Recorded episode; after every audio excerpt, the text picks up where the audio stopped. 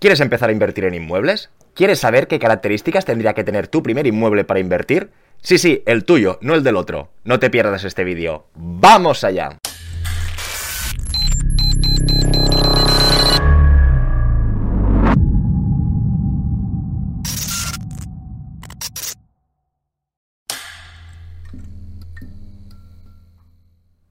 Hola a todas y todos, bienvenidos al Banquero del Pueblo. Recordaros que cuando lleguemos a 100.000 suscriptores nos veremos las caras si no es antes, así que suscríbete. La sesión de hoy va a ser una sesión teórica para ayudarnos a escoger el inmueble que nos conviene a nosotros, no a otra persona, sino a cada uno, a sí mismo, para saber qué decisiones o qué aspectos o qué características tendría que darle vueltas o tendría que escoger para que acertase en dicha inversión. Todo esto empezó con el vídeo Los pasos para comprar un inmueble, que os lo dejo por aquí, donde se detallaban los diferentes pasos para comprar un inmueble. Y ya vimos que los pasos más importantes era el punto de partida y a la vez localizar o escoger el inmueble. En este sentido, hicimos ya una segunda edición tratando del punto de partida, que también os la recomiendo que os la dejo por aquí, de cómo empezar a comprar un inmueble. En este caso, este vídeo, hablábamos más del punto fuerte que tendría cada uno, si es el ahorro, si es la nómina, y el punto de partida o cómo tendría que encarar o afrontar las diferentes compras. Quería primero la primera vivienda, después alquilar, y vimos cómo esta propiedad conmutativa en la compra de inmuebles, con referencia a nuestros ingresos, no se cumple. Y hoy es un paso más sin llegar a tocar el tema de los inmuebles, sí, pero que cada uno en función de su perfil de inversión que tenga, que pueda empezar a mirar unos inmuebles que se asemejen o que tengan un perfil similar al suyo. De la misma manera que no hay una inversión para todos, no hay un piso para todos. Y es aquí donde vamos a indagar y vamos a avanzar. Empecemos. Como sabréis, hemos comentado varias veces, las personas somos muy diferentes. Para gusto, colores. Para intentar llegar a todos los puntos de vista, os animo a que dejéis en comentarios y os suscribáis y me pongáis vuestras peticiones, vuestro punto de partida o aquello que vosotros o desde vuestro punto de vista creéis más importante. De la misma manera que para tener pareja uno se tendría que conocer a sí mismo, uno para hacer una inversión inmobiliaria tendría que conocer su perfil inversor. Podemos aplicar el sentido común, que muchas veces es el menor común de los sentidos, pero aquí nos vamos a ayudar del ABC, que es binomio rentabilidad-riesgo. Y este binomio se replica y se cumpla en cualquier de los aspectos o en muchos negocios de nuestra vida cotidiana. Ejemplos, restaurantes. Todos sabréis que el restaurante más bueno no será el más barato. Y todos sabréis que el más barato no es el más bueno. Bueno, bonito, barato cuesta. Y si encontramos un restaurante con estas características, seguramente no podrás ir a comer a cenar cuando te dé la gana, porque como no habrás reservado, no tendrán sitio. Siempre el binomio rentabilidad-riesgo se repite de una manera u otra con los diferentes aspectos. Podemos poner otro ejemplo de coches. El coche más rápido seguramente será el que más consume, y el coche más lento quizá no consume tanto. Igual que un coche que corra mucho por carretera, seguramente por montaña no podrá circular, y uno que por montaña circule, por carretera no será el más rápido. Y el último ejemplo, para no daros la vara y cercarnos ya más a la realidad, la renta fija. La renta fija o esos bonos. Usualmente, normalmente, cuando tú tienes un compromiso de un bono o una renta fija más largo plazo, normalmente te llevas más rentabilidad. Y a la inversa, y también cuando tú coges un activo de una empresa muy potente, normalmente es menos rentable que una empresa que acaba de salir, que te pagará más dinero, pero porque tiene más riesgo. Todo esto es lo que tenemos que aplicar en los pisos o en los inmuebles. Y ojo, ojito, porque realmente hay muchos riesgos. Y riesgos que para una persona no puede parecer riesgos, para esa persona sí. Por eso digo que en el ejercicio, la sesión de hoy es una sesión de reflexión para saber la zona de confort de cada uno, dónde está cómodo, dónde no está cómodo, dónde puede ir y dónde no tendría que ir. De riesgos fundamentalmente o usualmente encontramos tres, que ahora voy a comparar la renta variable con un piso con estos tres riesgos y luego ya nos ceñiremos más y remachacaremos más el concepto de los inmuebles. Uno sería el riesgo de liquidez. Un piso, para venderlo, lo tienes que poner en venta, tienes que buscar un comprador, si buscan hipoteca tienes que esperarte los 15 días de la FEIN, etc. En cambio, una inversión de renta variable, tú le das a la tecla y en 24 o 72 horas lo tienes en cuenta. Otro riesgo es el riesgo de impago o de crédito. Aplicado a un fondo de inversión significaría que una de las empresas que inviertes entrara en default o petase. Los fondos de inversión, si no os dejo otro vídeo por aquí, ya sabéis que están muy diversificados y que puede petar una empresa, pero en todo caso el valor de nuestro fondo no se bajaría a cero. Entonces, en un piso, el riesgo sería de impago de un inquilino. Ya sabemos que el piso teóricamente no lo vamos a perder, pero sí que no tendrías el ingreso de esa renta. Y saltando al tercer riesgo, hablaríamos del riesgo de mercado o de fluctuación. De la misma manera que un fondo de inversión o la renta variable puede subir y bajar, el valor de nuestro piso también puede subir y puede bajar. Y todos estos tres riesgos se rigen con el binomio rentabilidad-riesgo y tendremos que poner un poquito de sentido común o un poquito de nuestro gusto para que la inversión sea adecuada.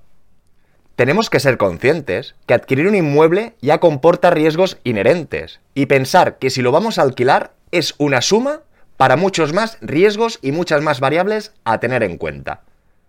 Para tener o iniciar la estrategia, lo primero que nos tenemos que preguntar es nosotros qué queremos o nosotros qué necesitamos. ¿Mucha rentabilidad ahora o mucha rentabilidad en el futuro? Seguramente un piso muy barato ahora será menos rentable en el futuro. Un ejemplo muy rápido. Un piso nuevo será ahora mucho más caro, será menos rentable que un piso viejo. Pero en el largo plazo este piso viejo, si no tiene un buen mantenimiento, nos puede producir algunas derramas y en algunos casos bastante catastróficas, y en cambio si todo va bien, el piso nuevo no. Vemos que en ambos casos, en ambos pisos, puede pasar alguna catástrofe, puede pasar algo. Pero de entrada, con el sentido común, vemos que un piso viejo es viejo y el nuevo, aunque sea más caro, nos va a dar tranquilidad. Y aquí es donde quería llegar.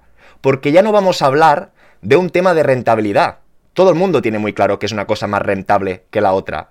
Pero la rentabilidad, cuando influye en otros aspectos, como esta tranquilidad, la seguridad, las horas de gestión o las horas de trabajo en estos alquileres, la cercanía con tu domicilio habitual o no, por ejemplo, y todos aquellos factores que le pueden afectar a uno y a otra persona no, y a la inversa en esta toma de decisiones.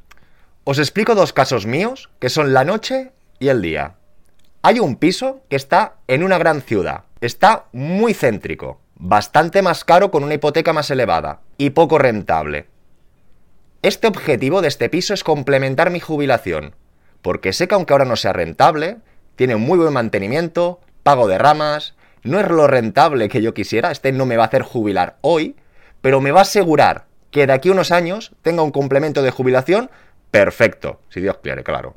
En cambio encontraríamos otro que está en una ciudad, pero en una gran ciudad, no está en el centro, sino está más alejado. No fue tan caro, fue más barato. Y este para mi jubilación en principio no va a estar, porque este lo que me proporciona actualmente es mucha rentabilidad y cash flow para poder hacer otras operaciones y reinvertir. Y aquí es un poquito donde yo quería indagar y quiero entrar. Podéis comprar un piso muy caro muy seguro, pero ¿podréis comprar otras viviendas? Si no queréis comprar otras viviendas, este será vuestro plan. O quizás no, o quizás queréis tener un par de pisos corrientes mucho para complementaros ya y ya llegaréis bien a la jubilación. No lo sé. Al final intento con este vídeo esta sesión dar las herramientas para darle un poco de vueltas al coco y que entendáis que cuando veis un piso os gusta o no os gusta, todos estos aspectos cualitativos se pueden ceñir en una hoja y papel, para decirlo de alguna manera. Luminosidad. Está claro que nuestra primera vivienda será luminosa. Entiendo. Pero cuando vamos a alquilarla o la queremos explotar, tendremos que ver, ¿no? Cuánto vale más, cuánto vale menos, ponderar si es un piso muy muy oscuro o más luminoso. Al final, si alguien compra un zulo muy barato, puede ser que tenga mucha más rotación de inquilinos que al final le den más trabajo y le den más inestabilidad. Y quizá gastándote un poquito más, tienes más tranquilidad. Pero esto es una cosa que sobre el papel es muy fácil dibujar, pero luego tenemos que contrastar con la realidad. Quien dice la luminosidad dice ascensor. Yo soy partidario, para tener más rentabilidad, pisos sin ascensor, porque no requieren mantenimiento. Pero ya sabremos que en este tipo de pisos habrá una parte de la población que quizá no puede acceder. También tendremos que ver la altura. ¿Qué es sin ascensor? Un primero, muy bien. Un segundo, muy bien. Un cuarto, un quinto, un séptimo, depende. Estamos en una zona de estudiantes que sabemos que no les va a importar y mirarán un poco más el precio o no. Es decir, aquí va a haber bastantes variables que en función de nosotros donde estemos, mucha gente dice, hombre, aquí no hay pisos de 100.000 o son una castaña. Pero ¿qué estás mirando? Al lado de tu casa, es que igual tienes que coger la moto del coche o el tren y te tienes que ir unos kilómetros para un lado o hacia otro a ver otro tipo de, de público. Y luego, ojo con las gangas. Porque de momento no lo hemos hablado. Pero hay que ser muy consciente que si tú tienes un inmueble en una gran ciudad, en una ciudad, bien. Pero ciudades dormitorio o ciudades más periféricas, no con tan gran ciudad, tenemos que vigilar que muchas zonas también se despoblan y una adquisición que tú te puedes hacer pensando que te va a jubilar, te sale el tiro por la culata y luego pierdes mucha pasta vendiéndolo y encima no la alquilas. Con lo que no hay duros a cuatro pesetas, ya sé que el sentido común de uno a otro cambia, pero hay que darle vueltas a todo este planteamiento para ver qué queremos y qué no queremos. Para resumir la sesión de hoy, os voy a dejar otro vídeo por aquí, cómo diseñar tu cartera de inversión. Porque de la misma manera que dinero líquido que tengamos en la cuenta tenemos que tenerlo diversificado, dinero líquido para los gastos, un dinero a largo plazo con mucho riesgo para que nos complemente bien la pensión, y el dinero que no tengamos ni a largo plazo ni a corto invertido mixto, en los pisos, en función del criterio de cada uno, también tendrá que poner esos matices. Yo os he explicado con mi ejemplo que tengo dos pisos muy polarizados o extremos. Uno para complementar la jubilación, que sé que a muy largo plazo no me va a fallar, y tengo uno que a largo plazo me puede fallar, pero que en el medio o corto me va a ayudar. En el tema de los pisos alguien tiene que ver si esta pata que va a poner en los inmuebles quiere que sea una pata muy fuerte o quiere hacer una cartera dentro de estas patas. No sé si me explico. Quizá alguien, en función de lo que quiera realizar, comprándose un piso bastante caro y no tan rentable, ya le irá bien. Y quizá otra persona, con menos ingresos de nómina, por decir un ejemplo, en una zona que hay pisos más asequibles, prefiere dedicar más tiempo a la gestión de esos pisos y comprar pisos más baratos, más rentables, por decirlo de una manera, aunque tenga que dedicar más tiempo. Y es aquí donde cada uno tiene que medir su día a día, su familia, el tiempo, lo que está dispuesto a hacer y no hacer, para poco a poco ir modelando este plan. Espero todos vuestros comentarios, espero que os haya gustado, si es así darle like, suscribiros y nos vemos muy pronto con más y mejor. ¡Hasta luego!